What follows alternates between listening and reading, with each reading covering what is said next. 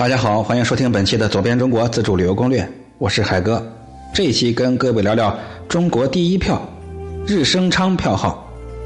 本栏目是我在喜马拉雅电台独家签约录制，欢迎收听，谢绝盗用。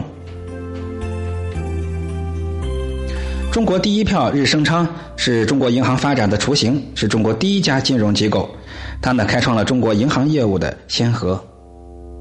它位于山西省平遥县古城的西大街路南，票号坐南朝北，南北长六十五米，东西宽二十米，建筑面积一千三百多平方米。票号是三进的院落，临街面阔五间，中为通道，两边是铺面。前院东西两边各有柜房两间。中院东西各建客房三间，正面为三间中厅，是汇兑业务的场地。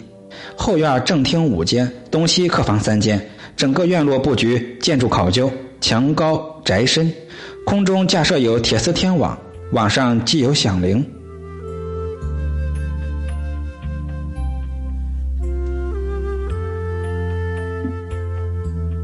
日升昌票号的创始人是清代的雷履泰。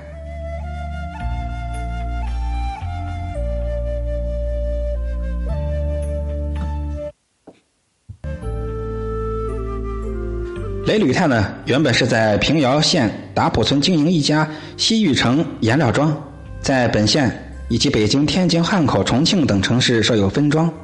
后来呀，由于晋中各地开字号店铺者颇多，货币周转频繁，公司饷银等运送费用高，不安全。雷履泰遂于清道光四年（一八二四年）改西域城为日升昌票号，专营汇兑业务。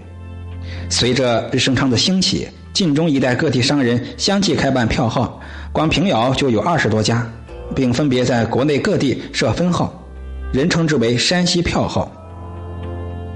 至清末，全国最大的票号有十七家，平遥就占了七家。平遥曾一度成为全国的金融中心。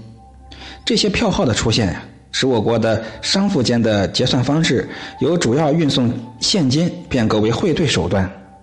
但是众多的票号中，唯以日升昌遥居领先地位，获得天下第一票号、汇通天下之称。平遥是一座具有两千多年历史的古城了，相信很多人也都亲身去游历过。传说呢，它是帝尧封地，史称古陶。秦朝设平陶县，北魏时改平遥。平遥城从城墙到街道、住宅。庙宇、楼塔等都保持了明清时候城市格局和风貌。古城内现保存有比较完整的民居院落有四百余处，其中老字号店铺就有二百多处。它呢很早就被定为国家级的历史文化名城，一九九七年被联合国教科文组织以文化遗产列入了世界遗产名录。这里有全国重点文保单位明代古城墙，是我国现存完整的四城之一。另外，这里还有双林寺、镇国寺两处全国重点文保单位。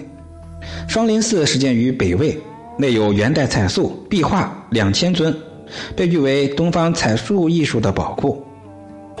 镇宝寺呢，是我国五代时唯一遗存的古建筑，与五台山佛光寺、南禅寺并称为全国最古的木构建筑。